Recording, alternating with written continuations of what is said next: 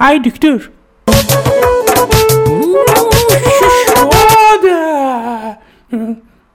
یه داستان زرچوبه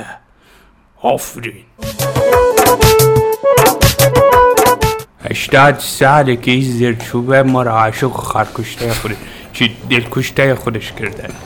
خیلی جالب آقای دکتر مای طلای نارنجی رو روی تمام غذایی که درست میکنم میریزم چی ها مثلا؟ از تمام غذاهای پیچیده خصوصی گرفته مثل نیمرو تا تمام غذاهای پیچیده مجلسی مثل تخم مرغ همزده تخم مرغ برشته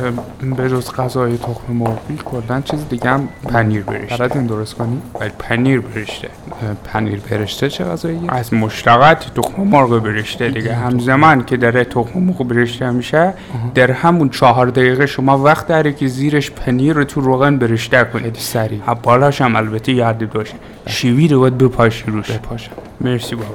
خواهش میکنم چرا تشکر میکنم تیکه کلامه دیگه بابا مرسی آقای دکتر پس شما دیگه تو این غذا زرچوبه نمیزنی ای پس پنیر چیه بابا جان؟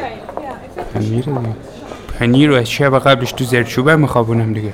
حلاوهش کن میخوای یه غذایی بهت بگم بلدم درست کنم که کلا اصلا توی دستور پختش تخم مرغ وجود نداشته باشه بله بله بفرمایید تعمونده یه برنج دیروزی که از آشپزخانه خریدم و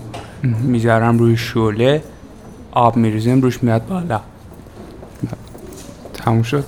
نه بابا ساده بابا جان اون بعد شعله رو خاموش میکنی میاری میذاری قابلمه رو وسط سفره خب بعد میخوریم دیگه اینجوری که مزه نمیده بذار جان خب شما نقطه میذارین آخر حرفاتون آدم نمیفهمه ادامه داره او ما عادت دارم دیگه به جای ویرگول نقطه میذارم به جای نقطه علامت ساعت بله ببخشید ادامه بدید